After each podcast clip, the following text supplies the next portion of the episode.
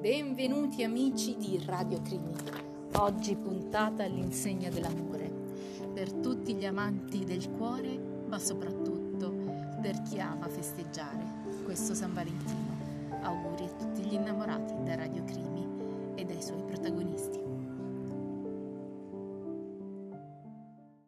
In occasione di questo San Valentino, per Radio Crimi voglio leggervi un articolo che ho scritto qualche tempo fa il cuore, storie segreti e curiosità di uno dei simboli più potenti al mondo.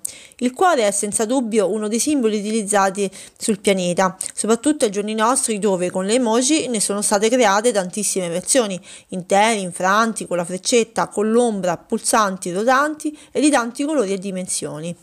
Ecco che dal significato generico di amore si passa velocemente a una serie di varianti più o meno intuitive, dall'amicizia per quelli di colore diverso al, mm, al dolore per quello infranto. Spesso basta usare la fantasia e l'ispirazione del momento per dare significati soggettivi alla versione che ci attira. Ma qual è la storia di questo simbolo antichissimo? Per molti secoli si è pensato che il cuore fosse la sede di tutte le emozioni umane, fino alle ultime ricerche in cui vi hanno individuato un sistema nervoso autonomo facendolo riconoscere come terzo cervello, il secondo tanto per ricordarci, è stato individuato nell'intestino.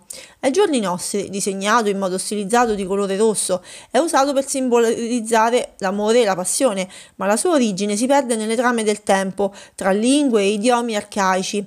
Anticamente si credeva fosse anche la sede dell'anima e della mente ed era il simbolo per eccellenza della spiritualità e della morale. Alcuni studiosi pensano che derivi da un geroglifico egiziano rappresentante il seme di una pianta, ormai estinta da secoli, usata come contraccettivo per il controllo delle nascite. In Grecia era usato sulle coppe per bere il vino, rappresentava le foglie di vite ed era quindi ben lontano dalla simbologia usuale. In Etruria, viceversa, veniva inciso sui regali da donare agli sposi come simbolo di, di fertilità. Tra i romani, inoltre, indicava le foglie di figo per i buddisti addirittura era simbolo dell'illuminazione. Altri studi ancora fanno risalire la rappresentazione a una sommaria conoscenza anatomica del corpo umano. Le prime tavole anatomiche, risalenti circa al 1200, raffigurano l'organo come una pigna, una pera o una foglia dedera con la punta verso il basso. La forma si sarebbe poi evoluta nei secoli fino a diventare quella odierna. Perché non ricorda l'organo che porta lo stesso nome? Il simbolo ricorda infatti molto vagamente il suo organo corrispondente. Questo succede perché ne simbolizza il concetto e non l'aspetto fisico, cercando di riassumere tutte le caratteristiche in un unico tratto. Perché il più usato è di colore rosso? Alcuni possono pensare, non sbagliando del tutto, che sia il colore del sangue e della passione. In realtà c'è molto di più. Quel tono, infatti, comunica direttamente con il nostro cervello, che reagisce a livello energetico e fisiologico, ispirando gioia, vitalità ed energia. Il rosso, inoltre, aumenta la pressione sanguigna, la frequenza cardiaca, il metabolismo e la respirazione. Com'è diventato un logo? Il primo a usarlo come marchio fu il grafico statunitense Milton Glaser, che lo inserì in una campagna pubblicitaria per promuovere il turismo nello stato di New York, inventando il famoso brand I Love New York. Cosa vuol dire trovare cuori e perché succede? Siamo in molti a trovare questo simbolo ovunque. Alcuni di noi li stanno fotografando, facendo degli enormi album che crescono in, in continuazione. Personalmente ho iniziato a trovarli dopo che, essendo un peri- in un periodo molto duro, dove la disperazione spesso si affacciava nelle mie giornate, ho fatto una richiesta specifica all'universo. La sera di quel giorno sono inciampata e quasi caduta su una buca che, sorprendentemente, ritraeva in modo inequivocabile un grande cuore. Sorrisi e andai oltre, pensando a una casualità. Da allora e ancora oggi ho continuato a trovare quella forma ovunque, sui lividi se davo una botta, nelle gocce d'olio che cadevano sul piano di cottura, negli escrementi dei cani, nelle gomme spiaccicate sulla strada, nelle nuvole, nel morso di una mela, nel taglio di un rametto di legno spezzato, eccetera, eccetera, eccetera. Ovviamente, come probabilmente alcuni di voi Dapprima ero scettica, poi però con il ripetersi dei ritrovamenti ho fatto ricerche sul web, trovando collegamenti con i defunti, angeli protettori e amore universale. Pian piano ho capito che, per quanto mi riguarda, quella è stata la risposta dell'universo alle mie preghiere Da quel giorno, oltre al famoso simbolo, infatti, sono riuscita a cambiare totalmente la mia situazione personale, attuando una vera e propria rinascita. La conclusione a cui sono arrivata con il tempo, quindi, è che ogni cosa che ci accade non può essere scritta in un manuale come fosse una ricetta. Ogni situazione è strettamente personale e va assorbita, elaborata, digerita, lavorata e capita guardando e imparando a conoscere e ad amare se stessi. Siamo noi gli unici che possono davvero interpretare ciò che ci accade. Alla fine, giusto o sbagliato che sia, avremo comunque fatto il massimo. Ciò non significa che non siamo liberi di credere all'aiuto degli angeli, di Dio o di chiunque vogliamo se ci fa star bene, ma ricordiamo che il dovere principale di una vita è di non smettere mai di crescere e di essere liberi di cambiare idea e pensiero. Un'ultima considerazione va poi fatta sulle frequenze energetiche. Di recente, facendo un corso, ho saputo e provato su me stessa con un altro simbolo che a volte ci allineiamo con la frequenza di un certo emblema e ciò porta a vederlo e a ritrovarlo sempre più spesso nella vita di tutti i giorni. Questa cosa non fa di certo perdere significato a ciò che vediamo, ma ci fa prendere coscienza della possibilità che probabilmente siamo più creatori del mondo in cui viviamo di quanto riusciamo ad accettare. Per questo credo che almeno per quanto riguarda me stessa, si tratti ormai di un allineamento energetico che me li fa notare. In fondo ci sarebbero anche se io non li, ci facessi caso. Arrivederci a tutti. Benvenuti al Consiglio Libroso. Oggi parleremo della silloge di poesie di Elena Scarfagna, Capri, la terra e il mare. Devo dire che eh, per me questa silloge è stata davvero una piacevole scoperta. Più che una silloge sono eh, dei racconti, dei racconti che danno vita alla poesia, quindi qualcosa di davvero davvero pazzesco. E per farvi capire di cosa sto parlando, voglio leggervi alcuni dei versi di questa favolosa silloge. Punta Carena. Punta Carena Nacapri, giugno 2008 L'ombra di gabbiani sopra la roccia bianca come fantasma dal mare, alla seta gialla della ginestra e dal blu d'abisso allargo alle mani forti del rosmarino. Come fantasmi delle montagne e il mare, le ombre garrule dalla tua assenza e il vento spinge i passi incerti dei miei piedi. All'acqua e mostra capelli blu di nero corvino alle mani dei pescatori a confondergli gli occhi come alghe fitte a imbrigliarmi i remi e muove la canzone del mare della mia veste bianca. Dal mio seno ai loro occhi e li ubriaca e li stordisce di te le tende rosse. Marina Piccola Capri. Giugno 2008.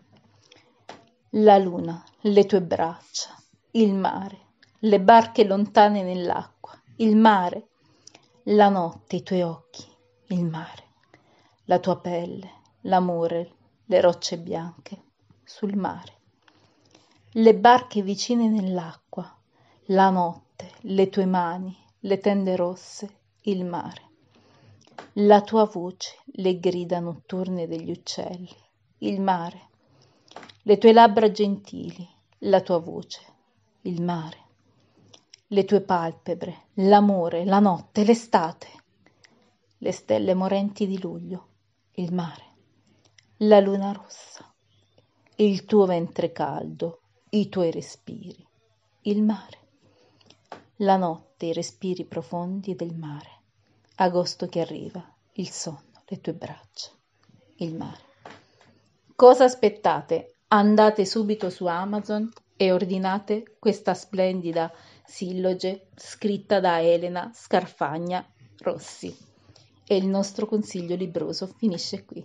Grazie a tutti. Verso il mare. Sui marciapiedi vuoti della stazione del pomeriggio l'aria è immobile, come nell'ultimo avamposto di frontiera dell'impero austro-ungarico, appena prima del deserto. Laggiù si apre la steppa e la Russia, e l'Asia immensa come in un sogno infinito che dà le vertigini, mormoravano vecchi contadini che ormai non esistono più, risucchiati chissà dove. Poi è passato un treno quasi per caso, guardandosi intorno smarrito. L'ho preso al volo perché volevo andare verso il mare. Sono sceso su un colle, tra case dipinte di giallo, di rosso e di blu con colori pastello, che mi hanno ricordato i tuoi occhi troppo chiari, troppo fragili, come sospesi tra due mondi. Le foglie che tremavano tra gli alberi erano invece l'enigmatico scintillio del tuo sorriso, che conosceva tutte le sfumature tra l'ironia, l'amarezza e la gioia, senza mai soffermarsi troppo su nessuna. Eri così bella che quando mi sfioravi tremavo come il vento che fugge nei deserti dei suoi sogni, ma poi vuole tornare indietro, tra le foglie di un albero antico. Oltre il piccolo borgo si stendeva un campo sconnesso di ulivi, tra le cui ombre risuonava la voce di Aristofane, che in un simposio di Atene raccontava che gli esseri umani nei tempi ancestrali nascevano a coppie, con le schiene unite, finché siamo stati divisi con un colpo di spada dall'ira degli dei. Da allora, sentendoci irrimediabilmente incompleti, vaghiamo sulla terra in cerca della nostra metà perduta ma poi roviniamo tutto con parole inutili, con occhi freddi, con un colpo di dadi che ci allontana per strade divergenti che non si incontrano più. Scendendo per il colle sono arrivato al mare.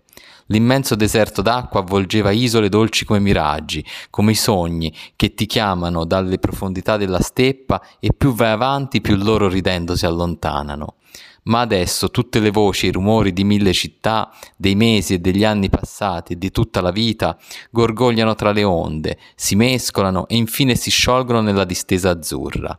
Resta solo il profilo sottile del tuo viso, il tuo sorriso indecifrabile e i tuoi capelli biondi che si divertono ancora a ricaderti indomabili sugli occhi così chiari. Giunto al simposio in ritardo come al solito, finalmente Socrate prese la parola, per dire che l'amore ha il potere di farci conoscere una bellezza così intensa, così assoluta e così grande da farci dimenticare le miserie quotidiane e insieme a loro la parte peggiore di noi. Chi ha visto almeno una volta la bellezza, per quanto poi si sia perso tra i rumori e le inutili voci delle città, non può far altro che sentirne l'irresistibile richiamo e volersi riavvicinare alla sua purezza e alla sua forza limpida. Così, dopo infiniti viaggi, colmo di tutti i miei sbagli, le mie casuali generosità e le mie cicatrici, eccomi di nuovo a cercarti nel luccichio della luce tra le onde increspate, per farmi abbracciare ancora una volta dal tuo sorriso indecifrabile e dai tuoi lunghi capelli biondi.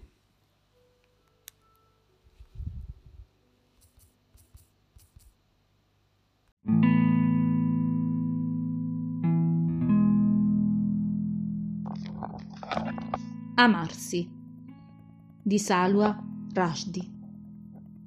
Amare, un sentimento pulito che conosce le intemperie del tempo, che avvolge il mio cuore senza alcuno sforzo e turbamento, che amalgama la mia vita in un vortice di felicità, consumata e riprodotta nell'istante in cui io prego e tutto accade come una magia perfetta e lieve.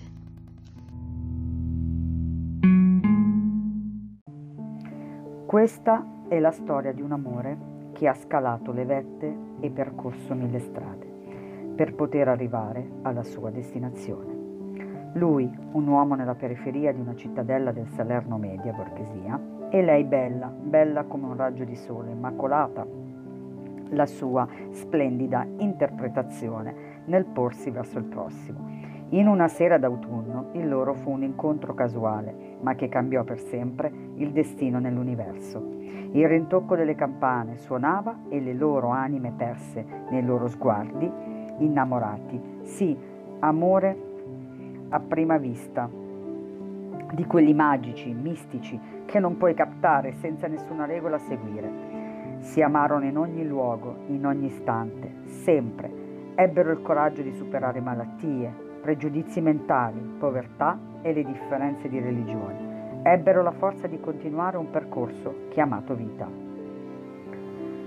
Si innamorarono sì, sempre, in ogni istante e oggi, a distanza di quasi dieci anni, ogni tanto li vedo camminare, mano nella mano, come anni fa, insieme a un carrozzino, a ridere e scherzare, progettando l'avvenire. Buon amore a tutti, Buon San Valentino, buona vita e io vi benedico in nome dell'amore eterno. Amatevi sempre fino alla fine del tempo e oltre. Grazie di cuore per tutto.